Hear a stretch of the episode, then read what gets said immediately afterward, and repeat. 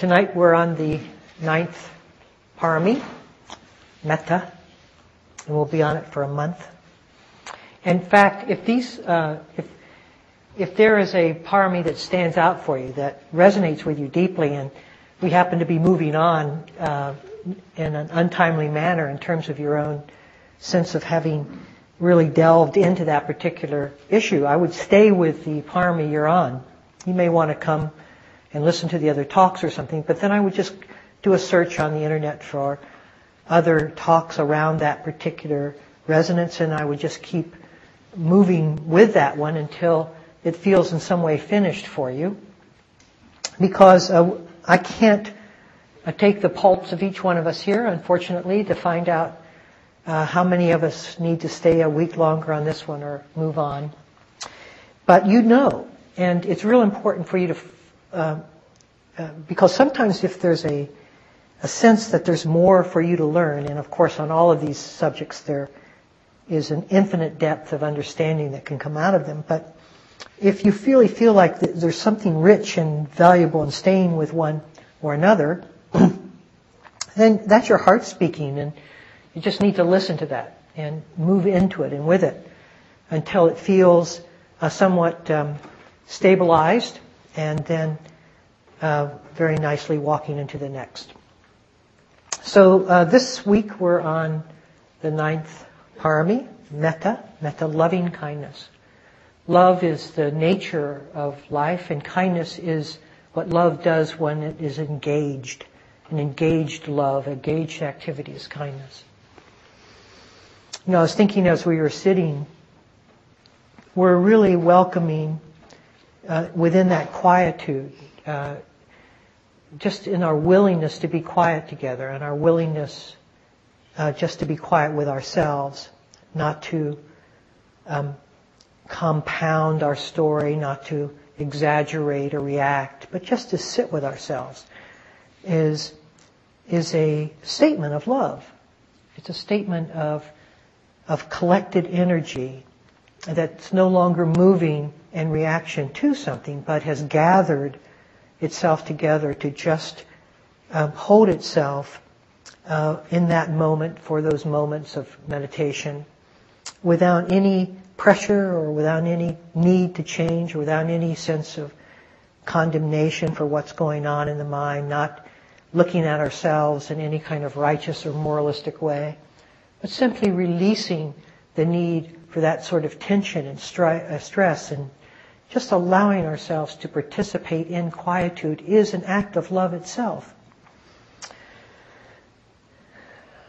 And the process, the adventure of meditation, takes us from uh, a very embedded uh, and inscribed way of looking at the mind, where we believe each and every thought that is being thought, and each reaction is being so uh, is implicating ourselves to such an extent, and each emotion being so personally represented, which is the way we start the meditation. And as the meditation extends itself over time, we begin to extract energetically from the forms that meditation used to be so meaningful, used to be so personal.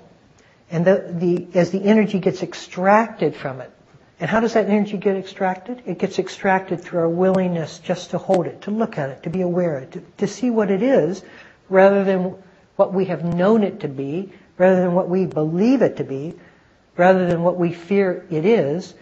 We simply uh, do nothing with it, which is the art of loving something. And as we learn to love this thing uh, through uh, non-identification with it, the energy that was contained in it is extracted from it. And where does that energy go? The energy gets extracted into the awareness that holds that form. It gets extracted into the formless. From the form in which we start, we only see form. And over time, it gets extracted into the awareness that knows that form, that sees, that hears. But it's not the object that it sees. It's not what it sees. It's the very fact that it can see. the very fact that it can know, that it can understand. And that, that which holds the form, the awareness, another word for that is love. Now, love, we have to be very careful with because we get very confused. We have a definition. Many teachers don't even particularly like using the word because it has so many uh, uh, meanings based upon our history with that word. but if you think of what the quality and nature of love is, it's that which holds but does not uh, try to persuade or push or judge. It doesn't add anything to it. It just reveals what it sees. And that's the nature of pure awareness. So we wonder how metta, metta, can be a parami. Well, metta is a parami because it's the nature of pure awareness. And all of the paramis are, let us say, qualities of the nature of awareness. They're not really qualities in the sense that when we are present, when we are abiding in presence, we necessarily feel this uh, patience, this generosity, this love, this ethical conduct. It's just the way that it is. And so looking outside of it, into it, if you looked at somebody who was living in presence, you would say, well, that man has a lot of, or woman, has a lot of love. That woman or man has a lot of patience. He or she has um, a, a strong ethical base.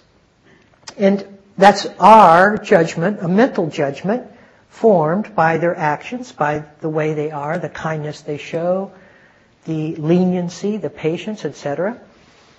And that's our interpretation of what's going on within them. What's going on in them is silence, is stillness. And so another way of approaching this is to say that as we practice, we become quieter.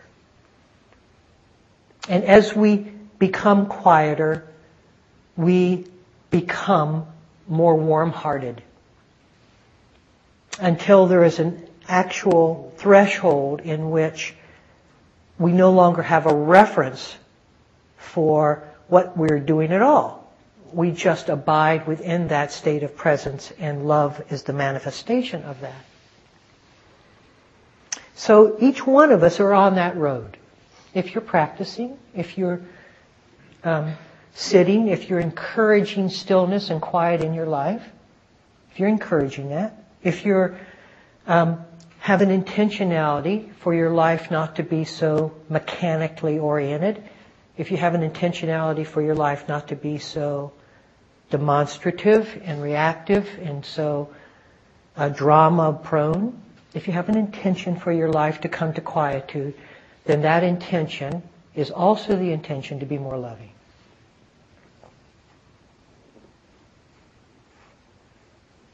That natural warmth. The Buddha said, one that knows love is very close to the truth. And as this practice deepens within us, we manifest more in a loving way. It's as simple as that, really. We just turn ourselves over to the heart. Because the mind hasn't worked. We keep trying to make the mind work and we keep seeing that it's not working and the alternative is to turn it over to the heart. So if you just are aware of how your mind's not working, then you'll automatically go to the alternative. I mean, is it working?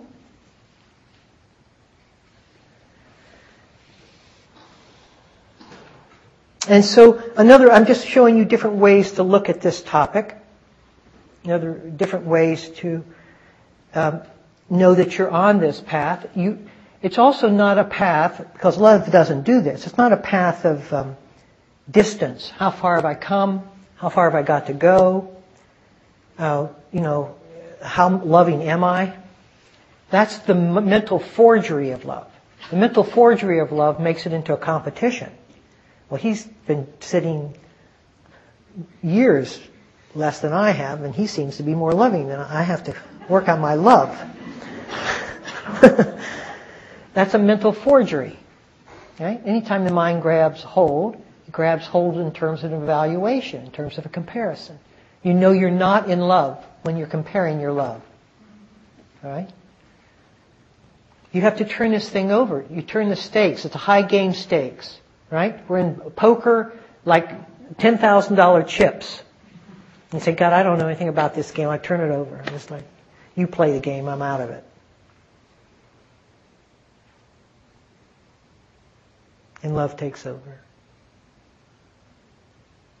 Would you want it any other way? You want to do it yourself? Bring yourself into it? Oh, I can do this. you see, so I, I keep showing all of you that you're on the road to anatta by surrendering your separation, by the willingness to don't think, oh, I have no, I know nothing about anatta. That's the mind's attempt to know itself, to know its own emptiness. It doesn't know its own emptiness. You just set your course and know your terrain, know the pitfalls, which is what we are doing here all along the way. We're teaching the pitfalls, we're teaching the potholes. And then you turn over, just turn it over.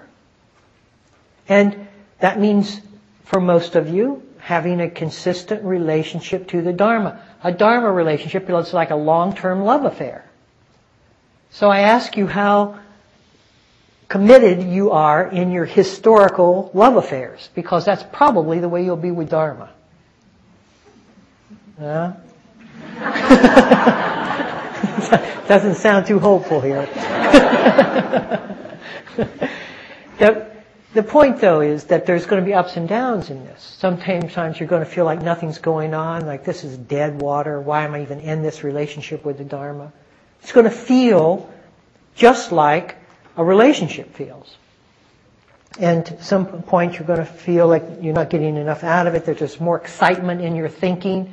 There's better life to be lived in your entertainment and in your intensity and in your drug use or whatever you're doing.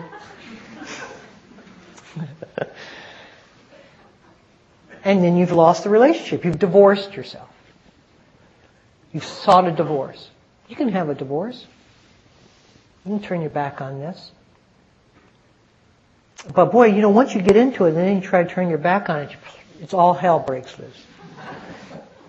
You think your life wasn't working before. Now you have enough consciousness to know that your life isn't working.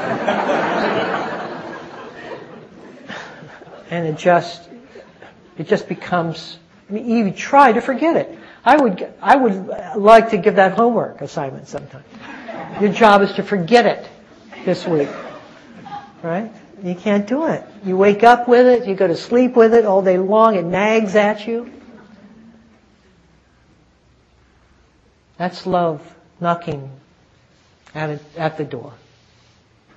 And plus it doesn't allow you to get away with anything. You know, you say you're going to do something and then you don't do it and you know you said it and then you try to put a lot of reasons for why you don't need to do it and those don't hold up because you see that your rationalization doesn't work and so you end up doing it. So it's better just to do it to start with. It doesn't let go. It gets worse.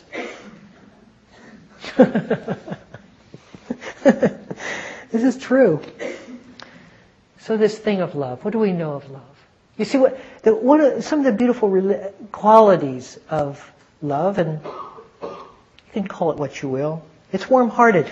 Like all of the Brahma Viharas, are uh, qualities of love. They are love in different orientations to events. Like compassion is love when it meets pain. Mudita or uh, empathetic joy is love when it meets the success of someone else. It doesn't feel um, jealous of that success. It feels delighted that the person is succeeding. So love, when it meets success, is empathetic joy. Love, metta itself, is the it's the air that, it, that we breathe in. It's the thing that surrounds us at all times. It's, a, it's, it's just that warm-heartedness that we can carry with us. We can block it. We can put a lot between ourselves and that warm-heartedness. We can bring the mind to bear in our life so that it becomes the primary organ that we're using, and then we aren't going to feel it. But if we set our intention to be loving, to be kind, there's lots of different ways to say it, then emptiness will be, you're also setting your intention towards emptiness because the quieter you become, the less self defined you will be and the more loving you are. So those, that's the dynamics of this. That's the dynamics. And you don't have to try to erase yourself. Don't do that. Just watch how the mind interferes and keep seeing that that's not the way you want your life to go. I don't want to constantly compare and contrast and evaluate and judge and hate and I don't want to do that. So you look, when you look at the motivation from the intention, then you will surrender that secondary need to separate and you will then come into more of an alignment with your own emptiness and you will become, take another step into a full abiding being of love. You see? This is all about the heart. All about the heart. And, I mean, there's such beautiful qualities that we can each extend in our ordinary interactions in the world that bring through that intentionality. For instance, the ability to understand and listen. The willingness to understand someone is to is to open one's heart to that person. In fact, in uh, Thai, the word understanding is literally um, opening opening the heart. So, those of you that have any capacity to, or in your job as one of the skills, or in your everyday life through your interactions, the willingness to listen is the willingness to offer oneself and the other love. You're allowing not your own agenda to move into that person. You're not powering them or trying to control them or trying to force them in some way. But rather, we are taking them into our heart. We are taking them into our heart. And whenever the current of the stream of events goes in instead of out, out, the, the outward flow of events looks like I'm being in control and I'm being, um, you know, everything is uh, around me and, you know, that's the outward flow. That's the current in reverse. But the, the, current of listening, the current of learning, the current of understanding, those currents are very receptive currents. And those are, that's the way love flows. That's the way love flows. So don't look for it in terms of some kind of romantic flicker. That's a misperception of what we're doing here. It's, it's friendliness of the heart. It's basic warmth of the heart. And all kinds of mental uh, conditioning keeps us from that. Our impatience. I mean, you can see how, the, how all of these other paramis sets us up not to love. I mean, the, the converse of these paramis, impatience, the lack of generosity, selfishness, all of those are me going forward in that stream. Right? If I'm impatient, it's my timing, not your timing. If I'm selfish, it's my needs, not what's in front of me. You see, all, you can feel the current shift. And when the current shifts, it shifts away from love. So all of the paramis, all of the patience, the generosities, the ethical conducts, the resolves, all of those things, when flowing in, the, in a wise direction are in concert with the whole stream bed that holds them, which is love. And it hurts to love because you feel vulnerable. You see, that's part of the defense is the reason that we don't love is that we don't want to feel the vulnerability of loving. And we think that vulnerability, so we build a whole cultural ideal about not being vulnerable, being well defended. And we think that's the right way to live. Because when, sensi- when the sensitivity of the heart touches life, when life touches itself, like the Sistine Chapel, you're going to feel the impact of life. You're going to receive it. There's going to be sensitivity of it. It's going to, you're going to, we're going to feel the textures of it. And it's going to hurt. It's not, doesn't just hurt, but we have to be willing to allow it to hurt. It doesn't just hurt. There's also joy. There's tremendous happiness, tremendous sense of well-being, tremendous tenderness. But the more tender we are, we also feel the pain of the world. That's the compassion side of love. You feel the trouble. You feel the hurt.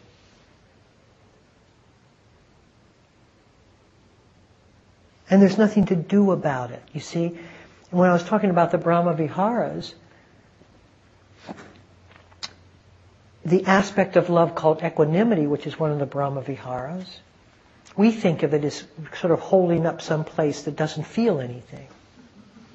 It's not that at all.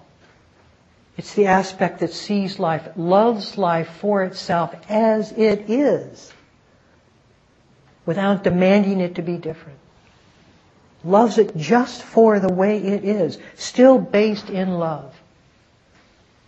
It's not a cold, distant, isolated state, protected. Not at all.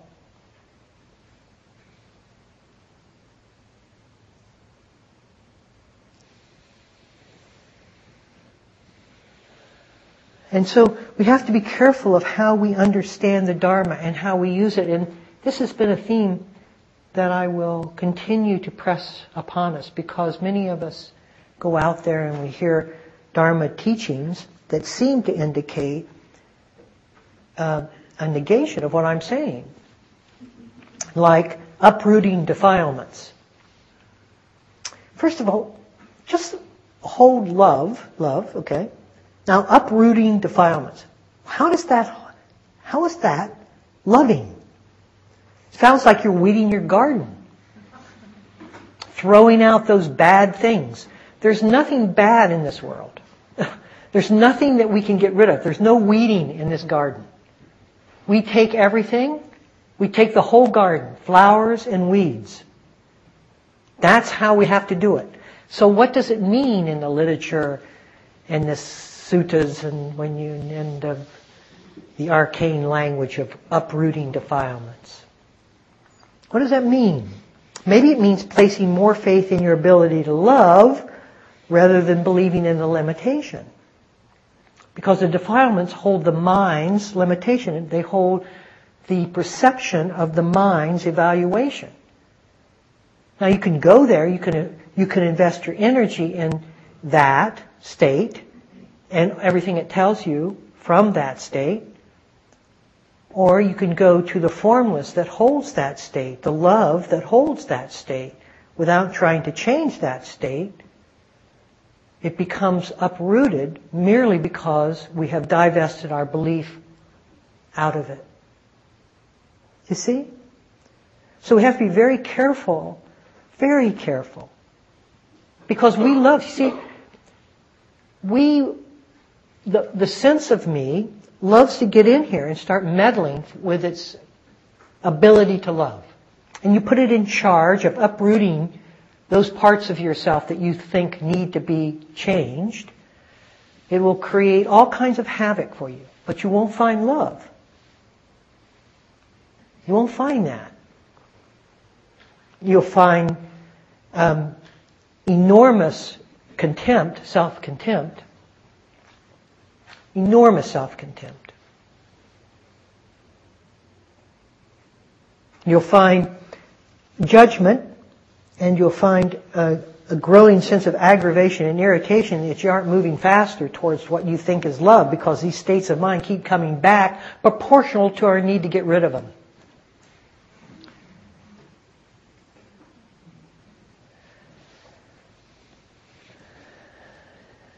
So here's what the Buddha says. It is in this way we must train ourselves.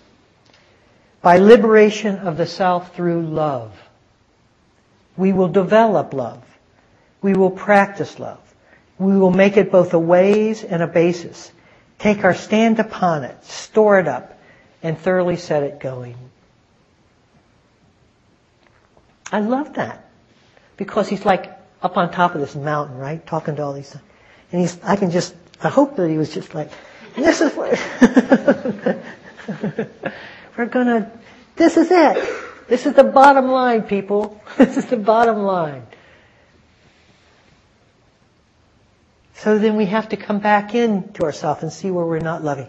We have to, in the words of Sharon Salzberg, reteach a thing its loveliness. Reteach a thing its loveliness. Because we've lost that in our history, in our damnation, in our moralism, in our righteousness, in our, we have cast ourselves into uh, troubled waters. We've lost any reference to ourselves. We have lost any nurturance. Not all of us, but in general, we've cast ourselves out of the territory of love because when we look at it, all we see are things which are very opposite to that state. Have you ever noticed that you don't see your own loving or you don't honor the places where you're loving? Just notice how unkind you are, but you don't notice your kindness, do you? I can, many times I'll say to someone, oh, that's such a kind thing you did. Oh, I didn't do, no, that was, you know, I didn't do, it's like, let's dismiss that one and get over that so I get back to my state of contraction. Don't tell me that. Just start noticing, start noticing you're loving, how loving you are, where you're loving, where you're kind, where you're naturally generous, where there's no effort involved. And honor it. Honor it. Let's honor this because this is what is being transformed. You see, if we, if it's, if there's this judgment that comes in, so that we only notice where we're unkind, where we're where we're selfish, where we're impatient. And you're noticing that. You're actually increasing the shadow and the fact that that thing will occur more frequently. By not noticing where you're going, you're creating and continuing the opposite.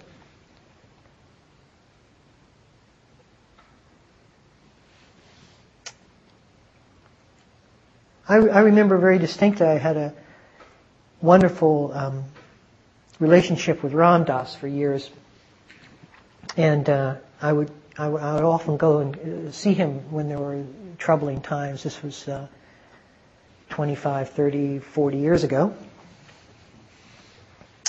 And uh, one time he, I was just telling him about something I can't remember. He said, "You don't even see your own loveliness." I couldn't believe, I mean, I was telling him the crap, you know, my, all the stuff. I mean, I didn't, where was there any loveliness in that? Where was there anything to be happy? You know, it's like, I just laid it all out for you and you're saying that to me? That's your response?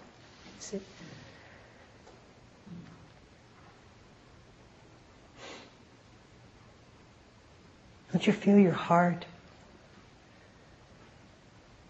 Doesn't your heart just want to come out?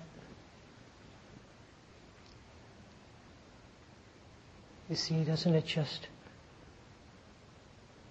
isn't there something in you that just wants to embrace life in a completely different way? To reteach a thing its loveliness.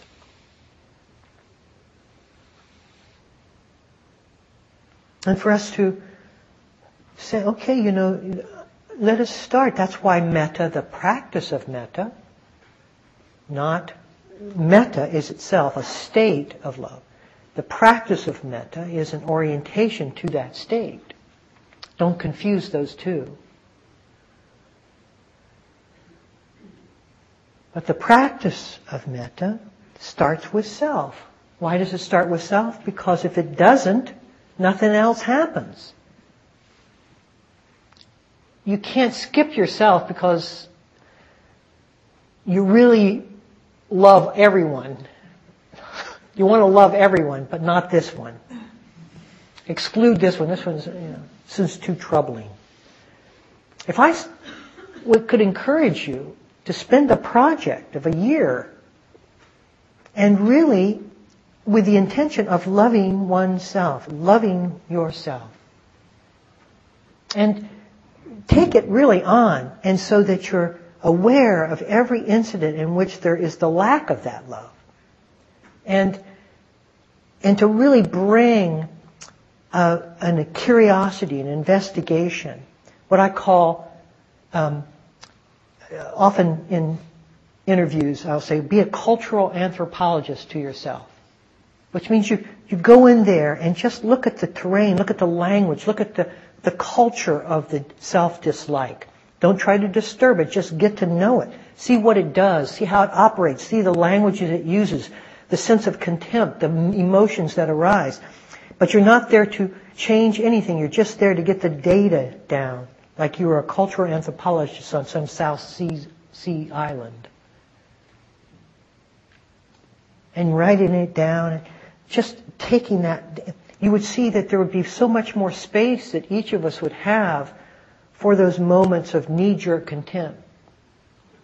You would see that that space would provide relief from the self-condemning um, emotions that follow. You would see that that space would begin to actually have some sense of allowance and respect for yourself.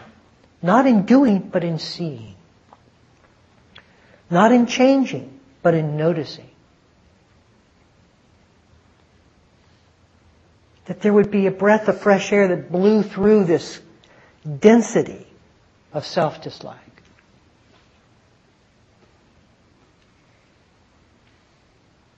And then, then, perhaps spending that year doing nothing but self-metta. And then you would find there would be this natural tendency, this natural movement of warm-heartedness to others, which can never happen as long as there's self-contempt, because we see those act, those very behaviors, expressions of mind, emotions that we so detest in ourselves in others, and we recoil back from others because we haven't worked with them sufficiently in ourselves. But we want to move beyond the self. We want to get it out there. All beings. I love all beings, all beings. Not my neighbor, not my boss, my spouse I have problems with, my family I have no relationship with, but all beings. It's easy to love the multitudes, isn't it? Hard to love the neighbor. Why? Because the, there's no, it's all homogenized milk when you go all beans. It's like, you know, what's all beans? What is that? No, it's nothing. It's just like it's like nothing, flat land, right? There's nothing there. That's why in metta, the practice of metta, we start with someone easy, not ourselves. We start with a benefactor. And we find that benefactor a warm connection, and then we start moving out to concentric circles of more difficult and ambiguous relationships. And what we do with each one is that we orient our, our heart to, not to their difficulties, because they're much more than just the irritating behavior they show. A person is much more than their behavior, right? And so when we begin to see and realize or orient ourselves to a person more than what, how they walk, talk, think, then you begin to actually have that relationship with va- the vastness of people in your life. You can start, you see, you have to take this, you have to take this message of love and put it into action. It's not, can't be theoretical. It's like all this other It can't be, well, I sure would like to be loving, so I'll practice loving all beings. You know, and then you're in an apartment and the person above you starts walking hard on the floor above you, and you, in the middle of your metta, as one person told me, they.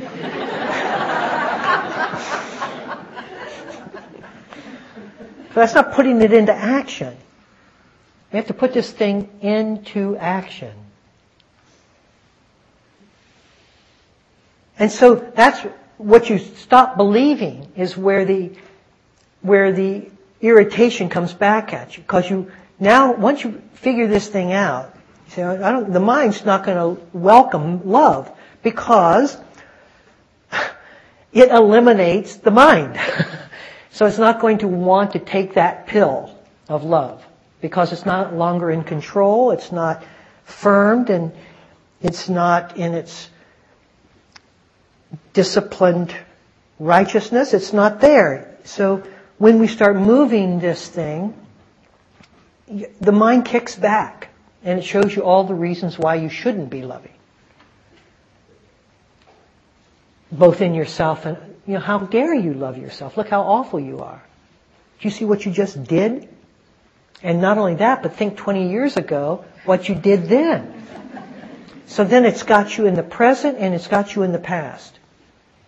It says, you th- how can you go into the future when 20 years ago you did that act? You did that thing. And so guilt becomes a way for it to be, for you to tether yourself to non, non-loving, to self-contempt. And you think that time is going to heal that? Has it? Doesn't. All that happens is that your self-contempt grows and you find other reasons to be even more self-contempt, full of self-contempt. Because that, bec- and you think, well, you know, how will I ever forgive myself? You will not ever forgive yourself. Because you did it. And lining that fact up and settling with it and saying, okay, I did it. That's it. I'm not moving away from it. I'm not pretending that I did did something different than what I did. It's a historical fact. I did it. That's all.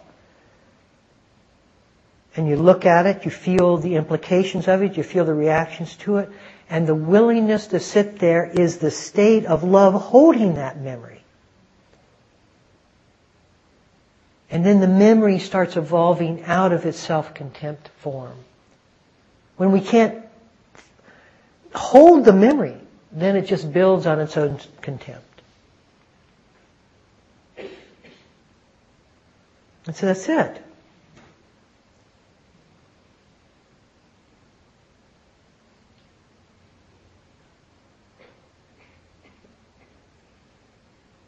We start feeling, see, again, what you are, in essence, is love, awareness. And what you will experience is the lack of that love and awareness. Because the forms of the world don't hold that love and awareness. And what we try to do in our personal representation to form is to bring a form in where we have a natural ease of relaxation and heart warmth with it, and then we try to possess that form because that form is allowing some resonance of my own love to come forth. And then we try to possess that form as being the reason that I can love is because I love you. I need you in the picture in order for me to have love. And that kind of love, because it's on a scale of possessiveness, when that person does something or falls out of the picture or I no, no longer feel the same love, then I have to find somebody new who I can have this renewed.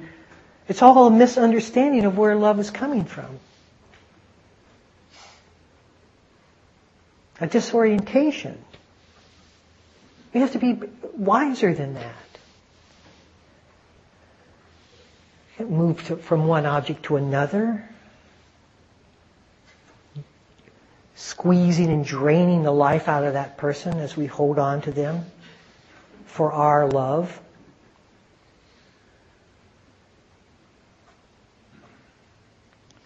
This is much bigger than you. Now, if it's much bigger than you, it's not of your working.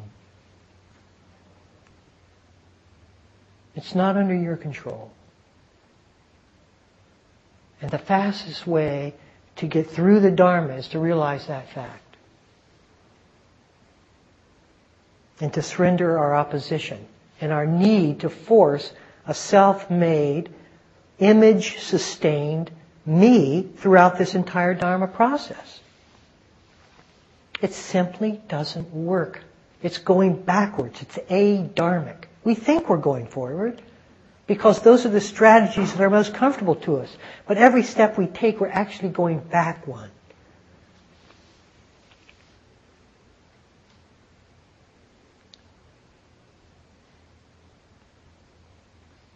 And so,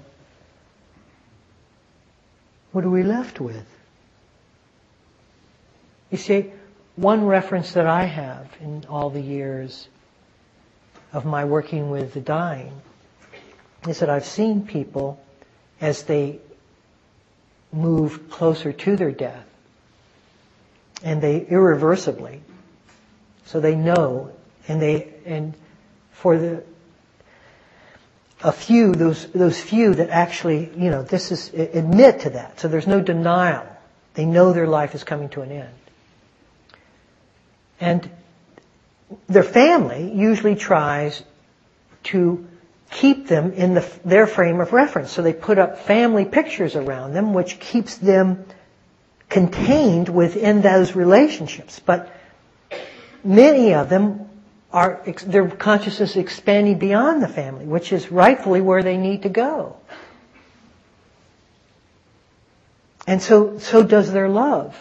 And it doesn't feel to the family that they're being dismissed or look, look, it feels to other people who come into the room besides the family that they're being embraced. And the love becomes not individuated but universal. It becomes felt because it's no longer forced into a container of I and thou.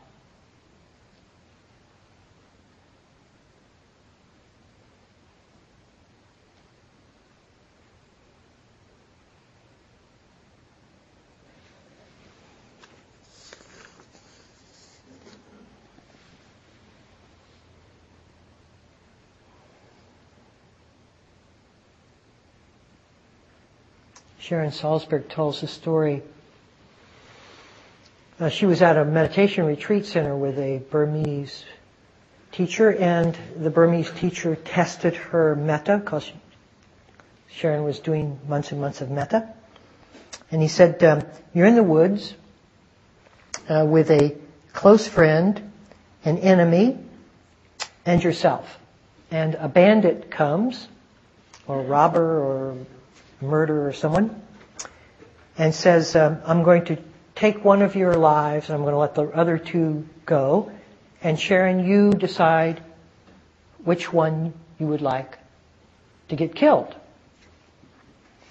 And so the Burmese teacher asks Sharon that question and Sharon says, I don't know. I can't, I have no idea which one. And that was the right answer. You see? What are you going to say? Take me? See, that's the noble one, right? But if you love yourself equally, are you going to surrender yourself to the bandit so that your enemy and your friend could go?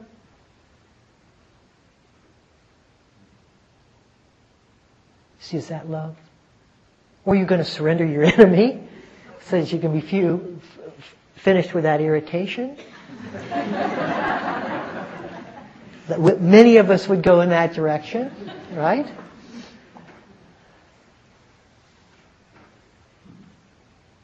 I don't know anymore. And when you really don't know, then the wave comes back in on you. And now you're part of the, you're part of the, the, the entire ocean of it. And so, even though the sense of self is diminishing in self-importance, love is arising for the sense of self proportional to that diminishment of self-importance. Isn't that amazing?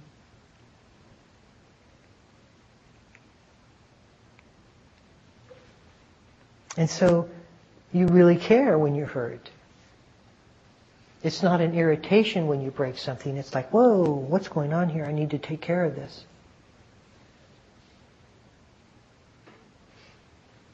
And you look at the mind, you look at the body with enormous appreciation and generosity. And you want to do what you can to sustain it, to make it healthy, to support it. And so in metta, when we love all beings, we're loving all disguises and parts of ourselves. That's what we're loving. May all beings is saying, may all parts of me. May all parts of me be safe and free of danger.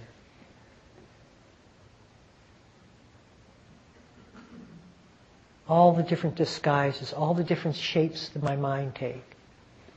There's no enemy here. There's no enemy.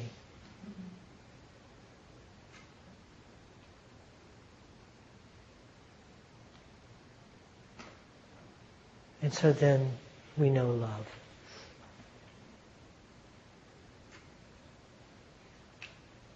Thank you. Can we sit for a minute or two?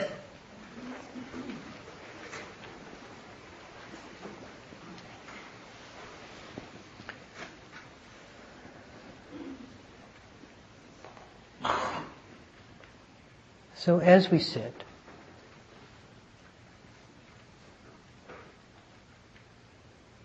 how do we sit?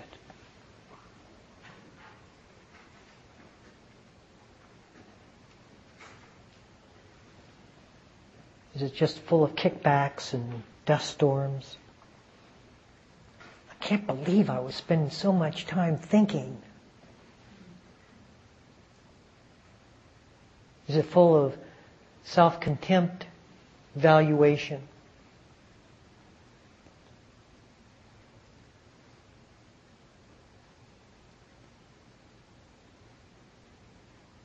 Or is there ease of well being?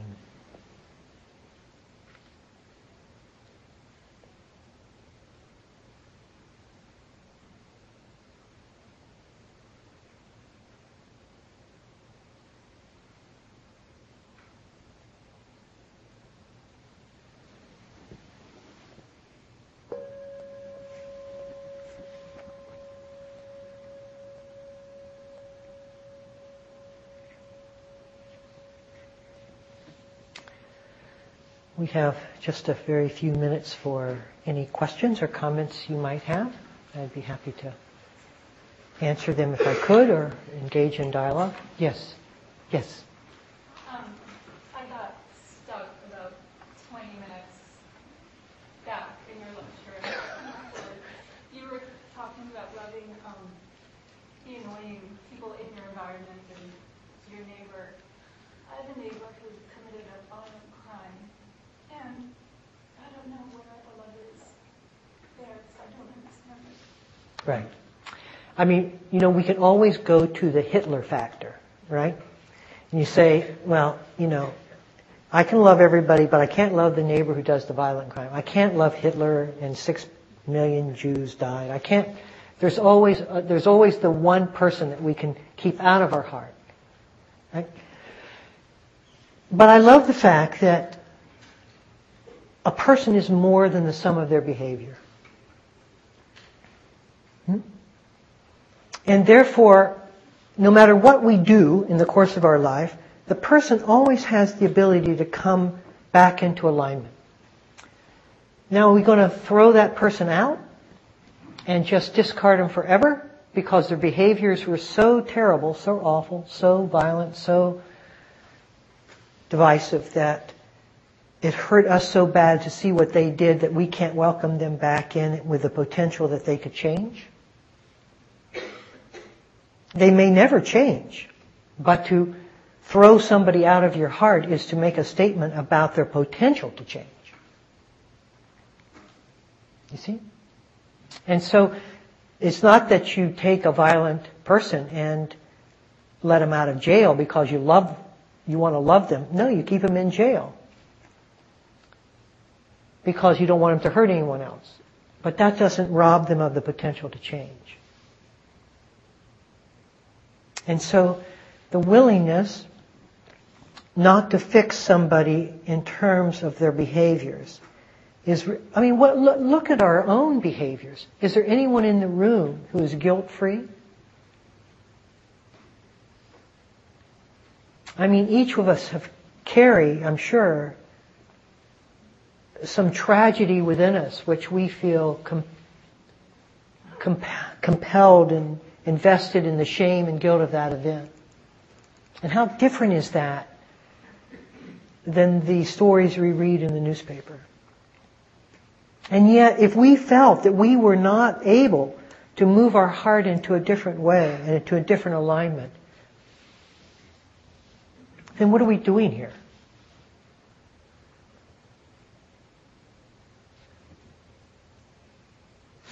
Some people have to experience their deeds, which they do, which is what karma is about.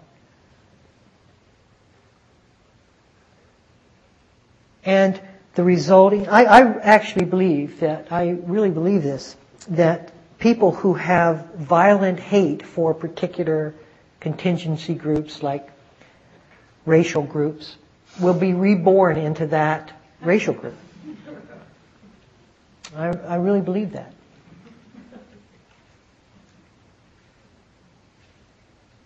My brother uh, was born in 1943, and very young age he was speaking German. He used to carry pictures of Hitler with him. He uh, walked into a U-boat that was in the Chicago Museum of something. In Chicago, there's a captured German U-boat. And he knew every valve, what everything did. And he had dreams of being in the war, etc. Interesting, isn't it? And he was born American. the very culture that I'm sure he was posed to eradicate.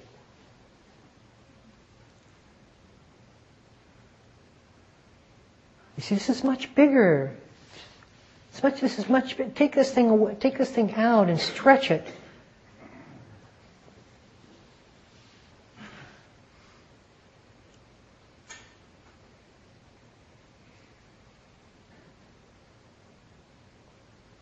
So what does our past lives look like? You don't think there's horse thieves in there? or much worse? And I believe that the real salvation for dying is that we can then start over in memory and not be tortured by what we have done.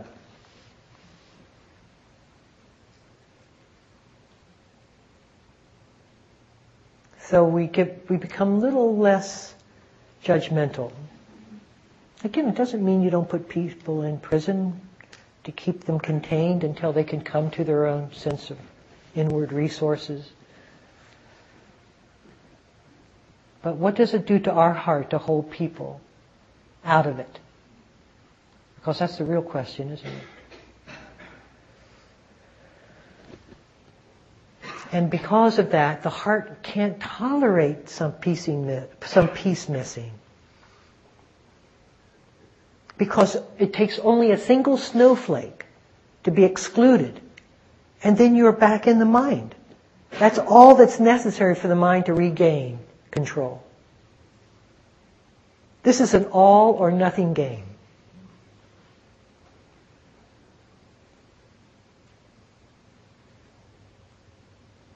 Take out a snowflake and you have the devil and you have God. And then you have the forces of evil and the forces of good.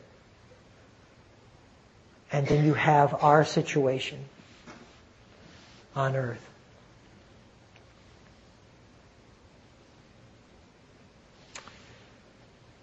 Anyone else would like to?